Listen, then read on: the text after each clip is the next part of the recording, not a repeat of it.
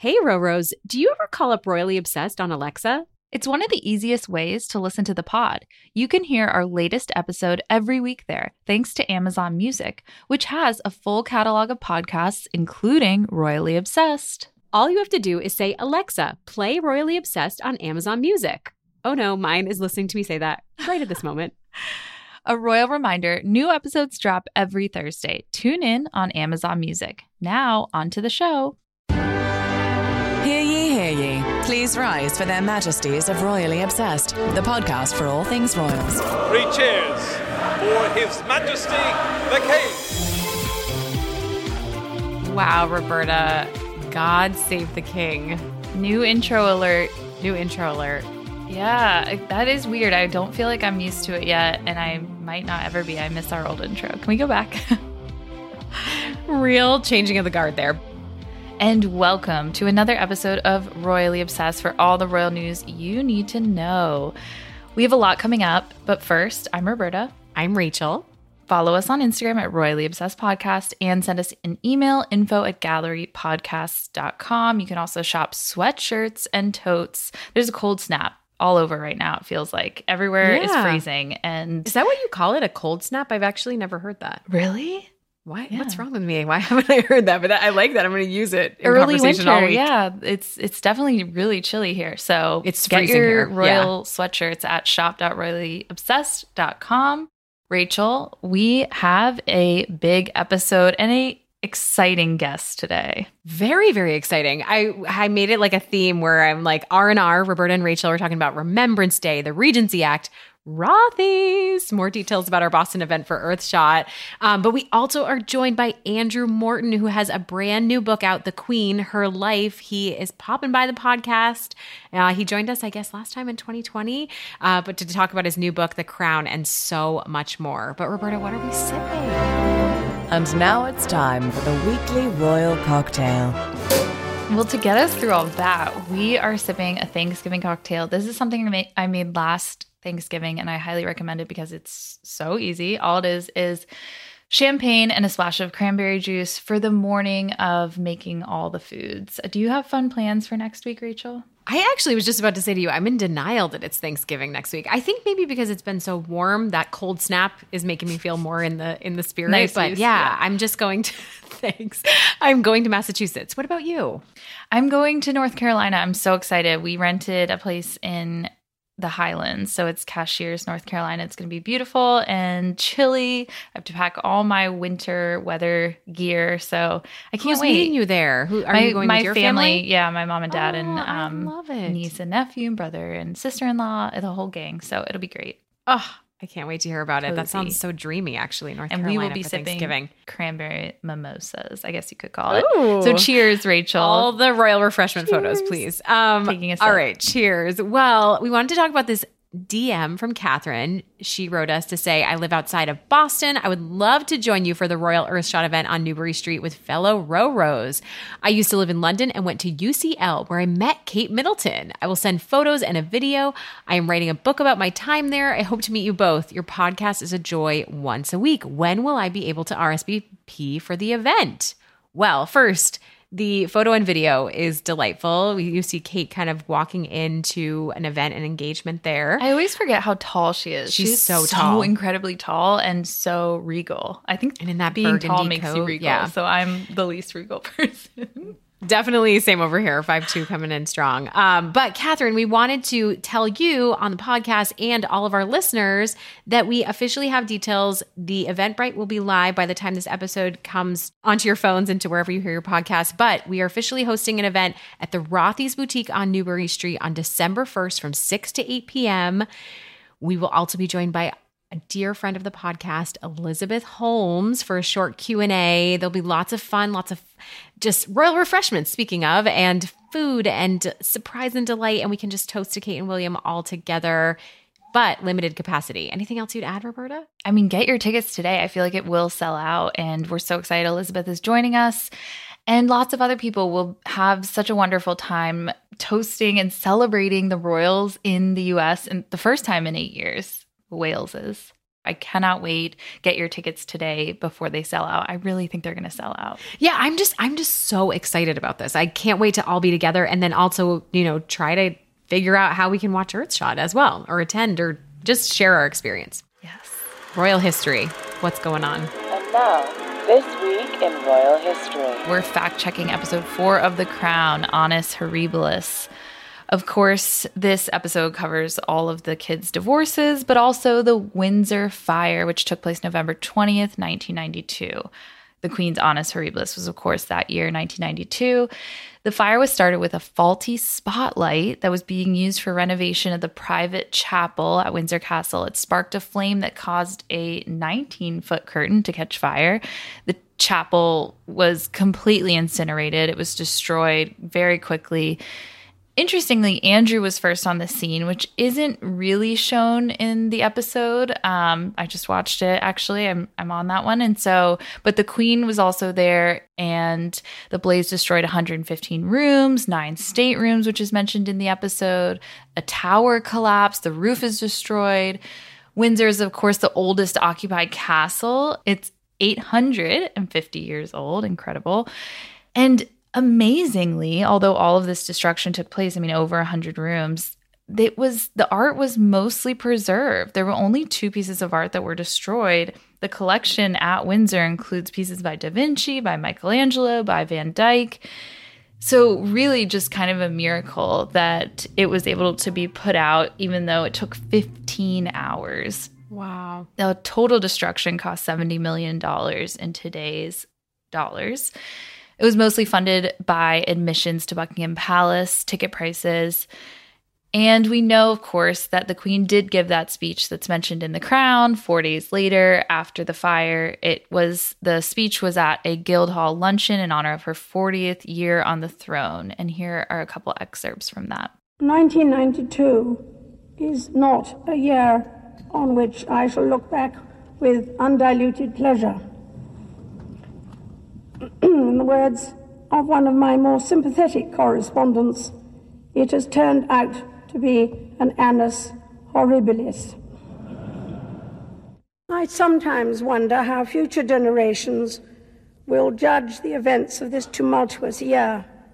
I dare say that history will take a slightly more moderate view than that of some contemporary commentators.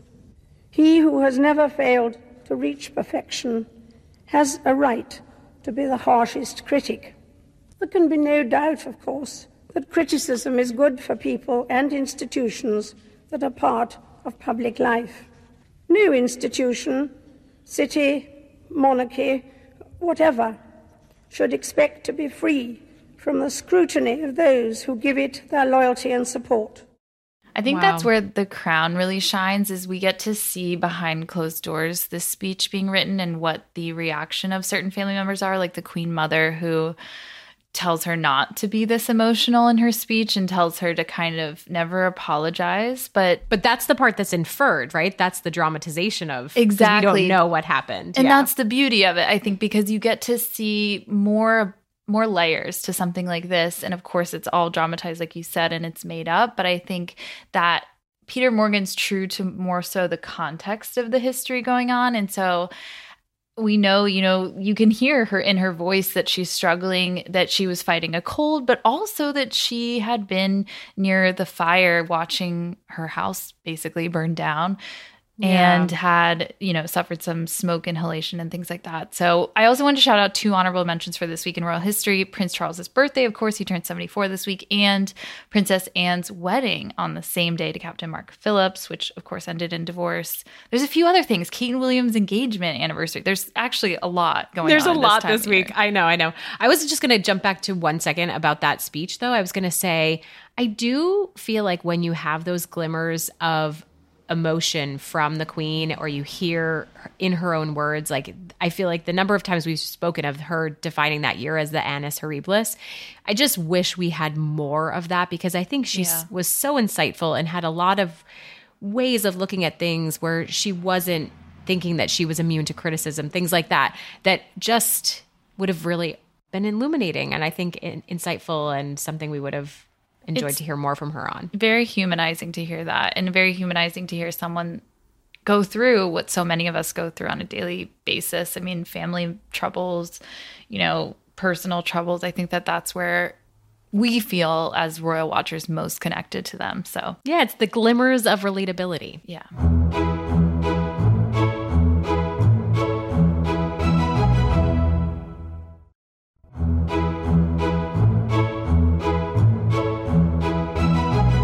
Let's talk about Remembrance Day. I just feel like November is on this fast moving pace for me. I'm just not, I couldn't believe it was already time for that. Even Charles's birthday, it just has taken me by surprise. Flew but this by. past weekend, we saw the Royals out. Um, this is an occasion meant to remember the fallen soldiers who have served the Commonwealth. And for the first time in decades, seven decades, we saw this led by Charles and Camilla. I'm kind of describing him, and you know, we're just we just talked about the Queen's speech, but I feel like Charles is kind of the emotional king for me. We're seeing just a lot more of that public.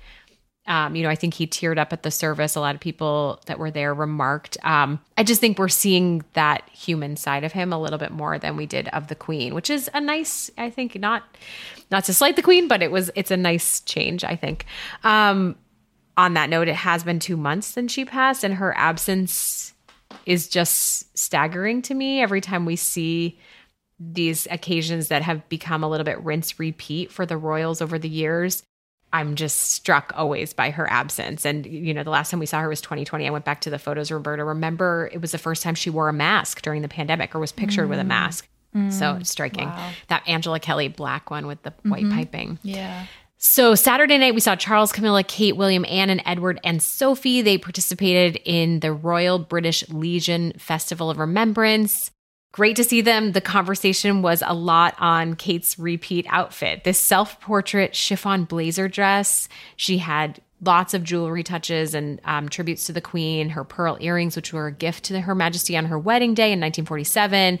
Also, um, the diamond choker, the four strands that she wore to the Queen's funeral. I can't get over the self portrait dress because Kate has worn it so many times. She wore it to the Hold Still reception, which we really wished we had been able to be a fly on the wall for that. Do you remember? It was Yeah. like, Oh, I really. they shared remember. a couple snaps, Yes. and I loved the self portrait dress back then. Also, the Jubilee party at the Palace.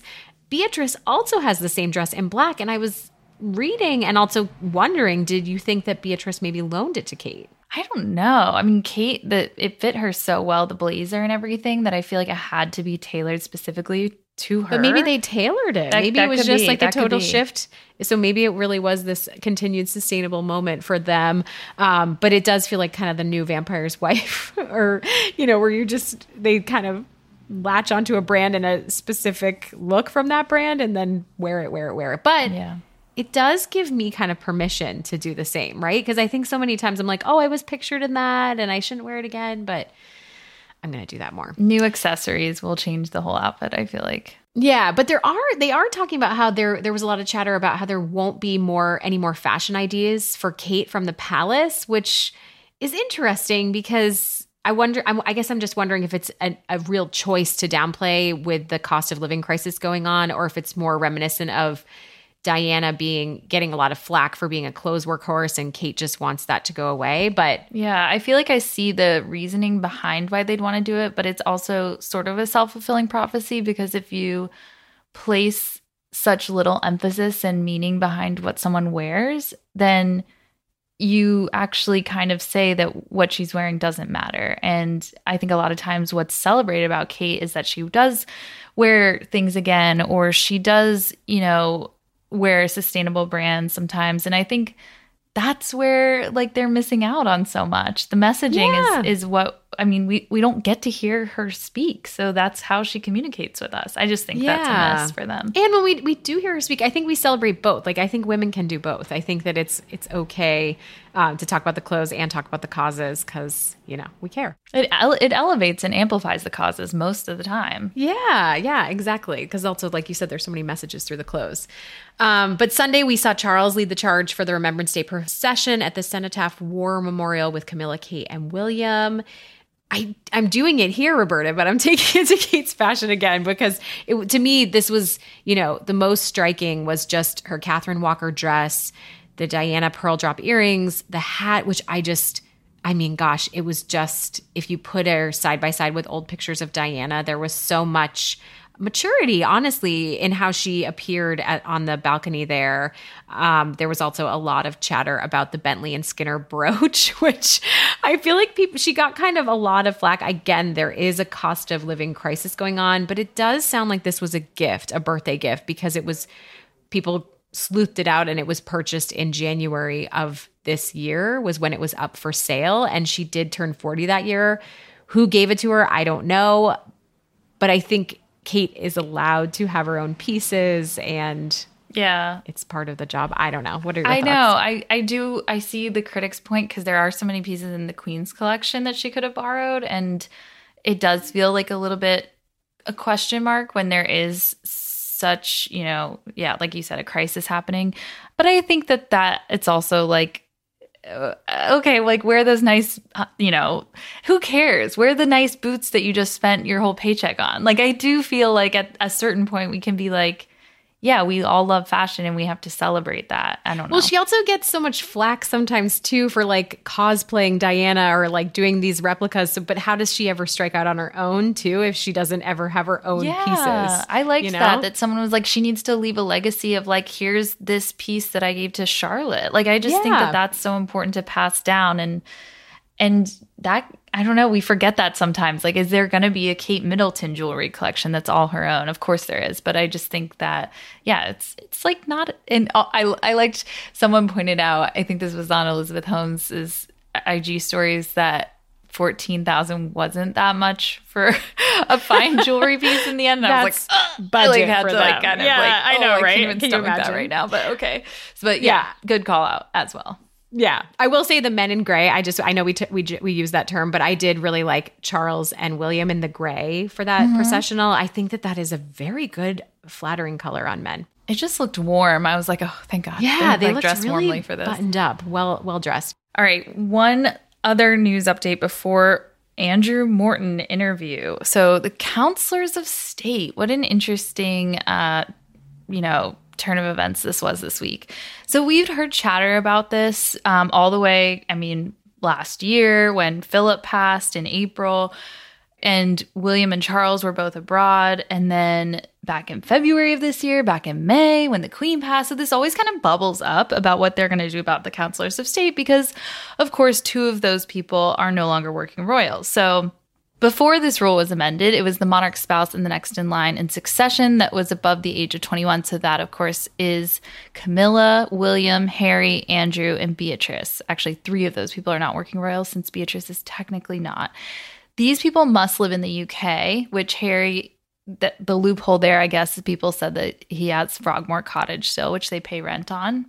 And you always need two to carry out anything. This is like shoes. There always needs to be two to function. So you have to have mm-hmm. two of them, which makes it even harder if Andrew, of course, who's not a working royal, and Harry, who's in the US most of the time, are not able to be called on because if William is out of the country, then it's just Camilla and Beatrice. So you can see how there's a big problem here. So Charles asked the House of Lords for permission to amend and increase the number of counselors of state by two and add his siblings, Anne, who's 16th in line to the throne, and Edward, who's 13th. Then they can deputize on his behalf.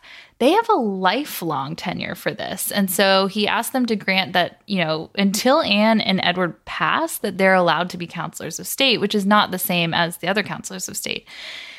And these people are, authorized to carry out official duties of the sovereign, privy council meetings, opening parliament, like William and Charles did for the Queen in May, signing documents, etc. It's all like really paper pushing, boring stuff. And if, like I said, you need two, so they got they two people will be able to carry out these things on behalf of the sovereign.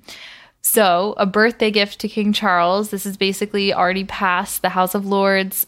He has amended these Regency Acts so that Anne and Edward are added.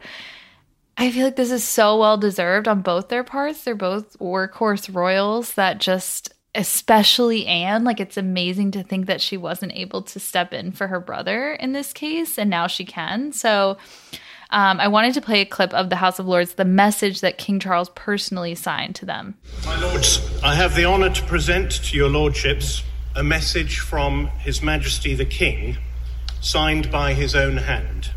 The message is as follows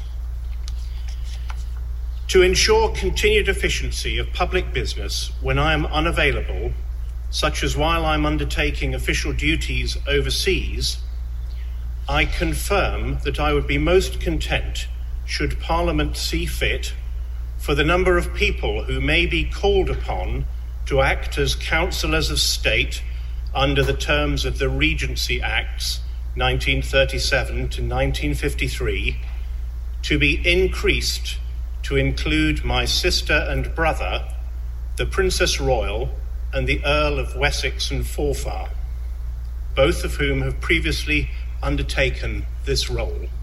By the way, there's like, if you watch the video of that, there's like one guy nodding the whole time, and the rest of the people are basically asleep, which is very much this could have been an email energy. Like, I feel like Buckingham House could have just released a statement and been done with it, but no, they have to yeah. go through the right channels for this. It's a legal matter. And so, this discussion is that is this sort of like the royals, especially King Charles, packing the courts?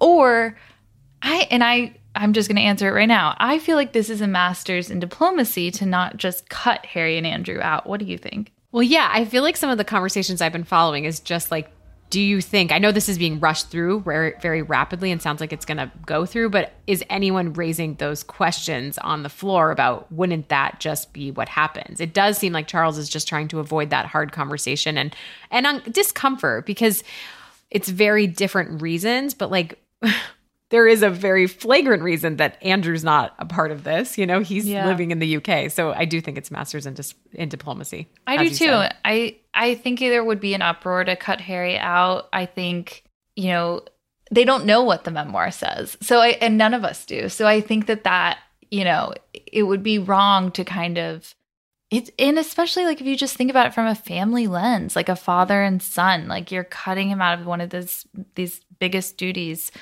and I don't know. I think I think you're right. I think it's just that it was smart to just add two more people, especially people so deserving of this. I have to wonder though for Beatrice, like she's really pushed down the ranks of this now and is never I don't think going to be called on to be counselor of state. I don't know if she would be mad about that. I don't think so. I mean, I think that she just carries out duties like we saw her on Remembrance Day as well, um, or the day before visiting the Royal British Legion. She carries out duties when she can, and she has a job. And so I think, you know, she has a family. She's raising Sienna, and so that it feels like you can't be mad about that. But for Kate, she also has put in the work. Did she, does she deserve to be here? I don't know. I guess, but it's not. Isn't it have to be people that are in the line of succession? Kate isn't. Well, so Camilla is just the spouse of a monarch, but and she's that, oh right, yeah, okay, so and you're right. Yeah, I mean, and Anne and Edward are so far down the line. Like Kate's mm-hmm. kids are, you know, going to be next in line to the throne. So I, yes, it, you're right. Technically, I feel like if anyone deserves it, she also does. But but that'll all be rejiggered when William is king, correct? Exactly. Kate will have a place in that. Exactly. So fascinating. Right, like kind of like one. It feels like one of those things that you're like sliding it through, right? Yeah. like really quickly. Nothing though. You're like, to see here. It, sign it, sign it. Huge yeah. change, but yeah. anything that elevates Anne is fine with me. Same. Same.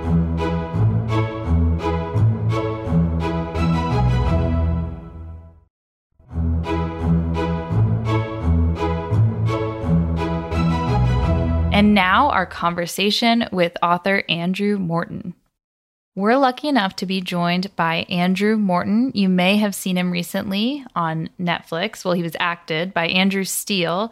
As a reminder, he's the journalist who Princess Diana trusted to tell her side of the story, which became the New York Times bestseller, Diana Her True Story.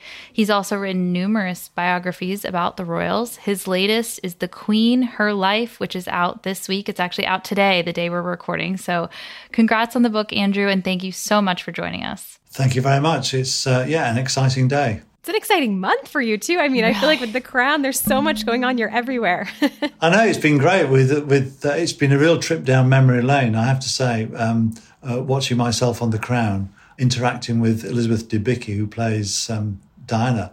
it was quite kind of unnerving because it took you back 30 years to all that time when I was interviewing her for the book. Well, that's what we kind of wanted to kick things off with is before we get into the book, The Crown season 5. So, we want to hear how would you rate Andrew Steele's performance and what it's like to see that story play out on screen for you? I thought Andrew Steele was seemed very compassionate and thoughtful and and credible as a as a writer, and I think that that, that they were trying to convey the sense that that I was someone uh, that she could trust, which of course she could and, and she did, and I found the whole thing obviously uh, authentic because I'd been a, a, a, one of the consultants on it.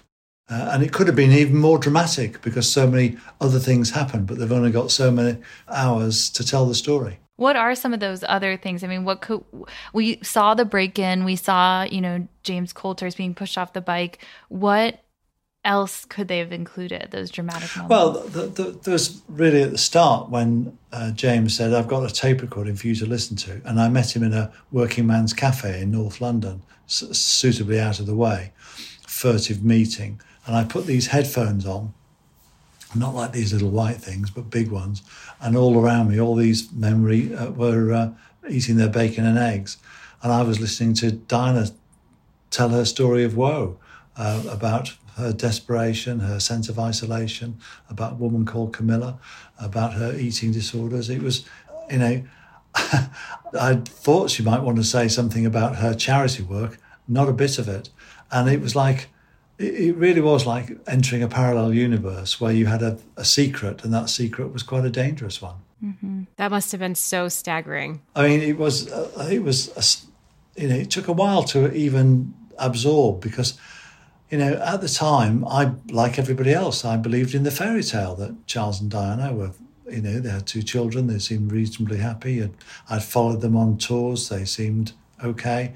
I mean, you know, no great fireworks, uh, certainly after the early years, but nonetheless, they seemed to have a working partnership, but not, not a bit of it. I mean, as I discovered, Prince Charles, now King Charles, was living, effectively living with another man's wife at Highgrove. Wow. And Diana was in despair. Wow. So we see kind of, um, uh, you've obviously seen the season, we see a little bit of the hints of phone tapping. We obviously, like I mentioned, saw this breaking in of your office, the camera that got stolen. I know you mentioned that.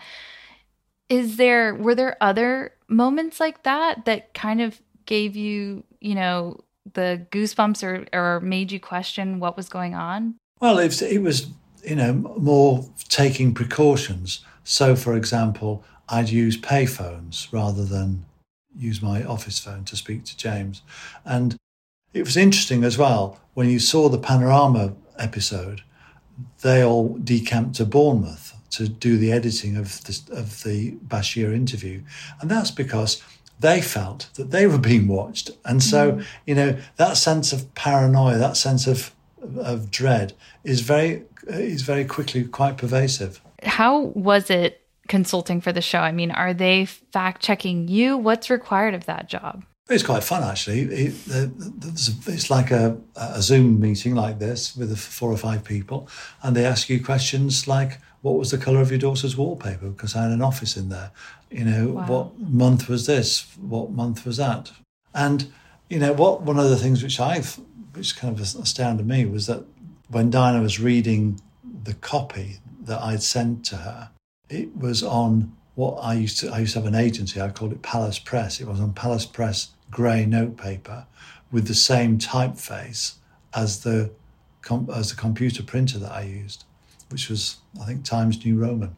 Wow. So so that attention to detail was, you know, kind of blew me away. It's almost eerie probably to watch that all play out on screen. Well, it's like seeing a ghost after 30 years. It, yeah. it really was. I mean, wow. Diana, I mean the, the Debicki who plays Diana, wow, she was just astonishing we were just talking about that. It's unbelievable. It's uncanny, the likeness. Yeah. Well, I, I saw her on The Night Manager a few years ago, and I said to my wife, that will be the next Diana for the crown. And I and I was right. And because she's got that that that kind of rangy walk and and and kind of the eyes down, the eyes up, uh, flirtatious look. But also the the speech patterns were absolutely identical. I mean, it did help that there are various tapes, uh, extracts of tapes around that she can listen to. And although you did consult for the show, is there anything they got wrong about the portrayal of you or the events around uh, your book, Diana, Her True Story? Well, the first question is they said was, "Why are you cooperating with Andrew? Why do you want to speak to? Why are you doing this?" Yeah. And she comes out with a reason. Well, I never asked her why are you doing this for the simple reason she might have thought, "Yeah, why am I doing this?" right. yeah, get out.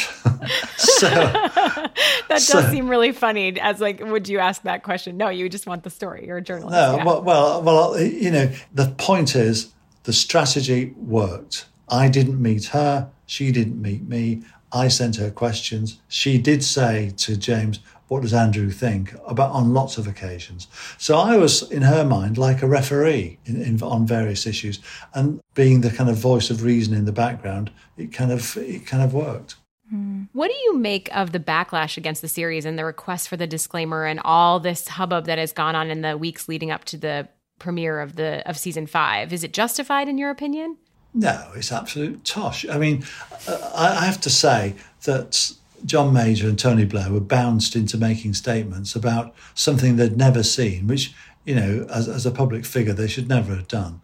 You know, Prince Charles and his meeting with uh, John Major, of course, talking about the abdic- uh, possible abdication of the Queen, didn't happen, but it was part of in the context, part of the drama, and a, a made up drama about Prince Charles wanting to take over the monarchy and make it more progressive. I mean, he comes across, quite frankly, as, as the hero of the piece, questing, mm-hmm. dynamic, progressive, thoughtful.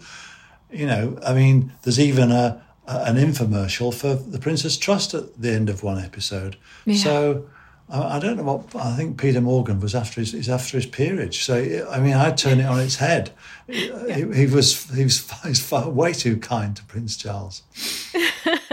Yeah, and you had like Judi Dench weighing and You had a lot of people talking about it. All of whom ha- hadn't watched it. Yeah.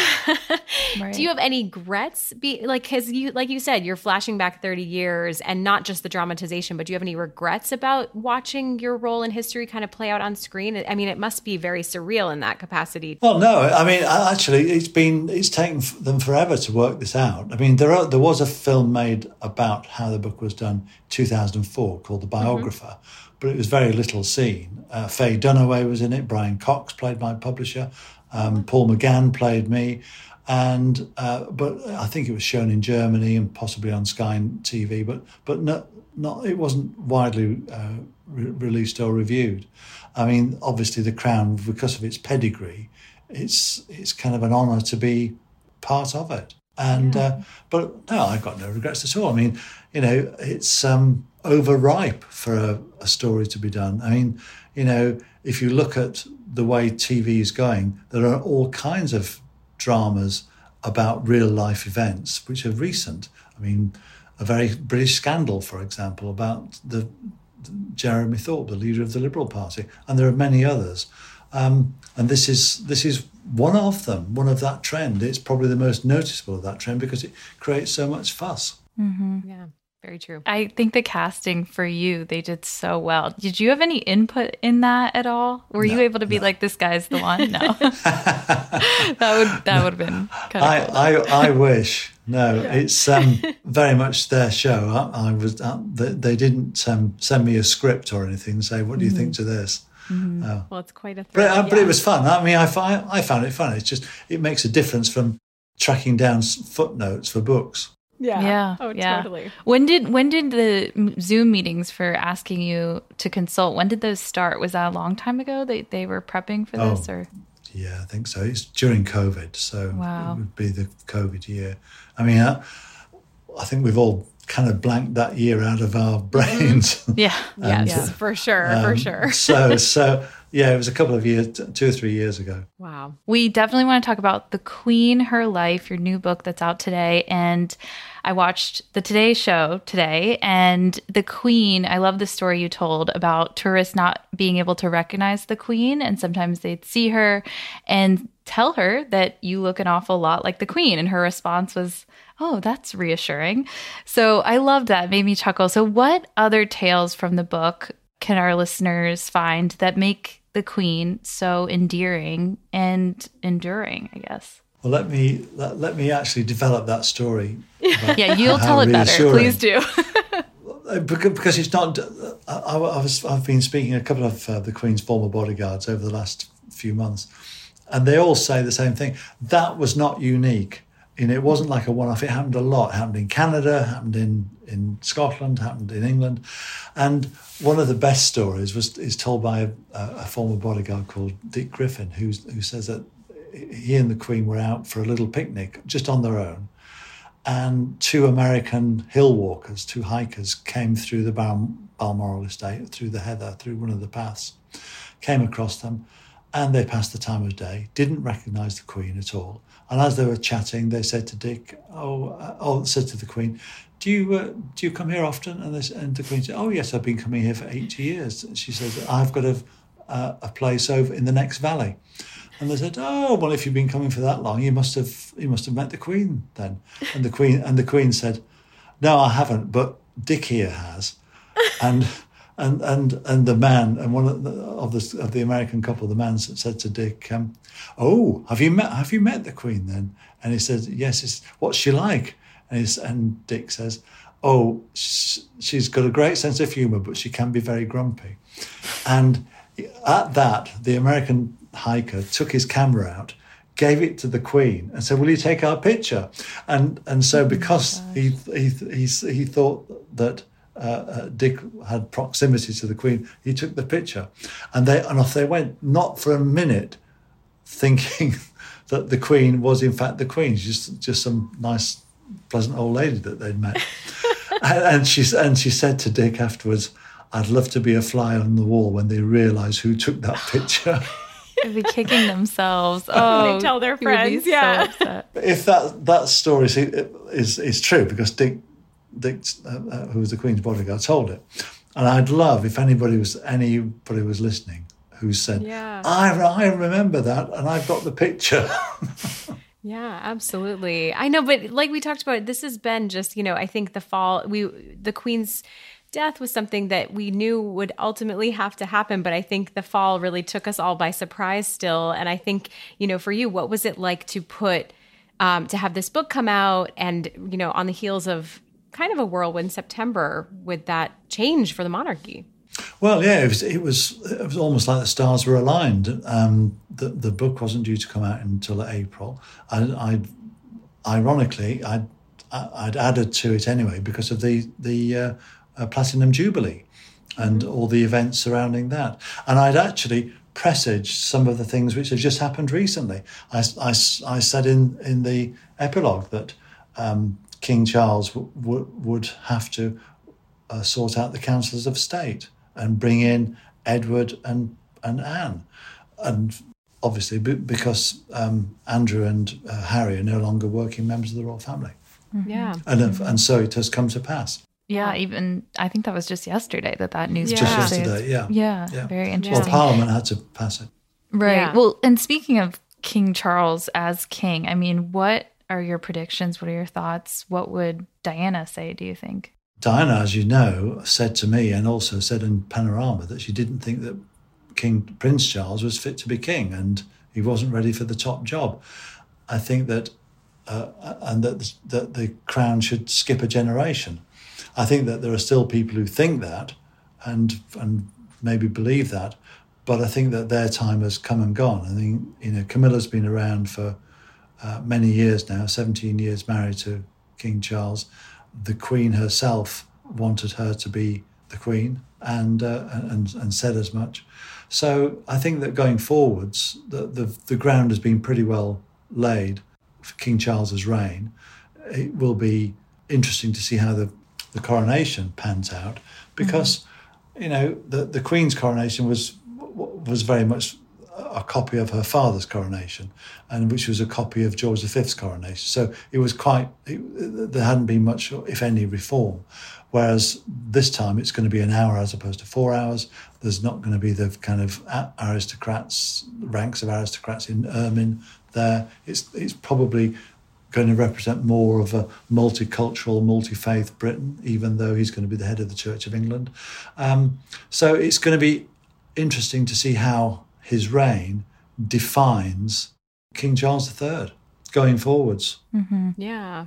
I know. I feel like we're very, you know, optimistic. I think so far, so good with seeing kind of how he's handled a lot of these situations. And we're seeing, I think one thing that's unique is we are seeing more vulnerability from Charles. I think we're, you know, we're seeing a little bit more of his human side, which I know you've likely noticed as well. Yes, uh, yes, indeed. In fact, my daughter Lydia was one of the first people to shake his hands when they went on their first walkabout outside Buckingham Palace, and she was standing nearby where the woman who kissed him was. I and saw- then oh, a, a that's few days a few days later he's kissed by another one now i thought to myself well you wouldn't get anybody daring to do that with the queen would you so so you are seeing a, a different a rather more touchy-feely monarch than her late majesty mm-hmm. Yeah. What about William and Kate's role in it all? Do you think, do you have any predictions in that sphere with how William will kind of be more of a presence? We see Kate popping up at so many, you know, events. Everyone's saying that there's a lot of pressure on her. Well, I mean, th- there is pressure on on on them. They've they're doing pretty heavy lifting now in in the royal world, and trying to bring up three kids. So and trying to be not sending them off to boarding school, having them live at home, and um, you know, so they have they've got a pretty full diary. Yeah.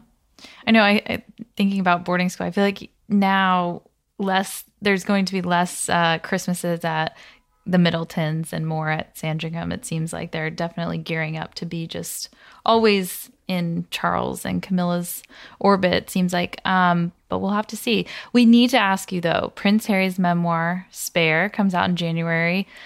What are your thoughts? Well, it's going to be an interesting uh, exercise. I mean, you know, he's got a lot to say about initially about the about his mother's funeral, about uh, obviously the clue is in the title, spare. He's obviously referring to the fact that he was the spare to the throne, the um, William's uh, wingman, as it were, and um, it will probably presumably deal with his r- relationship with his brother and his father. Will it affect the coronation? I, I doubt it. I mean, I, I know that the, the palace are on tenterhooks about, you know, controversies surrounding King Charles and the crown having been navigated. I'm sure that they've got enough time to navigate past uh, whatever Harry has to say. Yeah, it'll be a busy, uh, busy couple of months. I know we're anticipating also the docu series from Harry and Meghan as well. So a lot to, a lot to look forward to at the end of this year and into 2023 with the coronation and everything too. Yeah. Um, we did want to ask you one last opinion about the crown. Do you think that Dominic West is too handsome to play King Charles? I feel like this is just a refrain that is going through royal uh, fans, Instagram audience, lots of discourse about this. What are your, what is your opinion there? Yeah, he, he, I mean, you know, Dominic West is, was born to play Lady Chatterley's lover. You know, he's kind of the, he's the he's the randy gamekeeper, and he's he's he's not got that kind of diffidence that King Charles has. Um, he's just you know, 110 percent testosterone. Yeah. But he wears the role well. Like I feel like I'm believing so far, but I, I think he's very, very handsome. it's very generous of Peter Morgan. I feel like Yeah.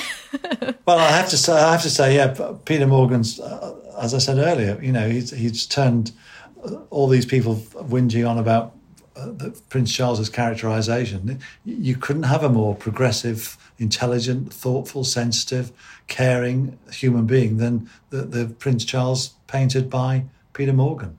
Well, thank you, Andrew, so much for joining us. This was such a delight to talk to you again. And we, uh, The Queen, Her Life is out today. And uh, we're doing a giveaway, which is exciting on our Instagram. So everyone go enter that. And thank you for joining us, Andrew. Thanks for inviting me, and nice to talk to you. Bye.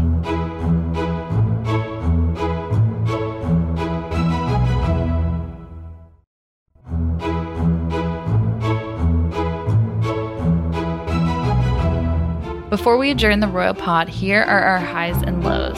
It's time for the Royal Highs and Lows. My low is just this like weird timing of everything, and that, you know, of course, we're going to see the Waleses in Boston. We are personally going to see them, which I'm excited about. But they're going to be there on behalf of the JFK Library, where Earthshot is held. Caroline Kennedy is hosting. And Harry and Meghan are going to be in New York as well at the same time at the Ripple of Hope Awards, which is for Robert F. Kennedy. So, kind of weird. The Kennedys bring the royals over to the Northeast, and yet there's no plans to see each other. That's where I'm kind of just, that's my low. it's Yeah, like that's a little bit sad. great low. It is a huge low. Ugh. Um, my low is kind of random, but I don't know if you saw Roberta today. William was put on the spot about rooting for England over Wales in the World Cup. I just feel like he should be allowed to support his childhood team. I get that it's like talking about diplomacy, right? Like there's complications there. He's now Prince of Wales, but we all adopt a team for various reasons as children. Like, just because I moved to New York City, should I now be a Yankees fan or a Mets fan? No, I'm still a Red Sox fan. Like, I think that you're allowed, but he was, he did such a great job kind of handling it and being like, you know, I happily support Wales over England in the rugby. So I've got to play carefully with my affiliations. He's also added, I worry otherwise if I suddenly drop England to support Wales, that that doesn't look right for the sport either. So I can't do that. But it's, you know, the person he was speaking with said we can agree to disagree. So I actually thought you'd make this your high because I feel like it falls in line with what we said earlier in the episode, which is that addressing things head on and not letting them Yes! simmer and talking about it out in the open. I was like, I oh, that's great. William totally just addressed agree. that on the spot.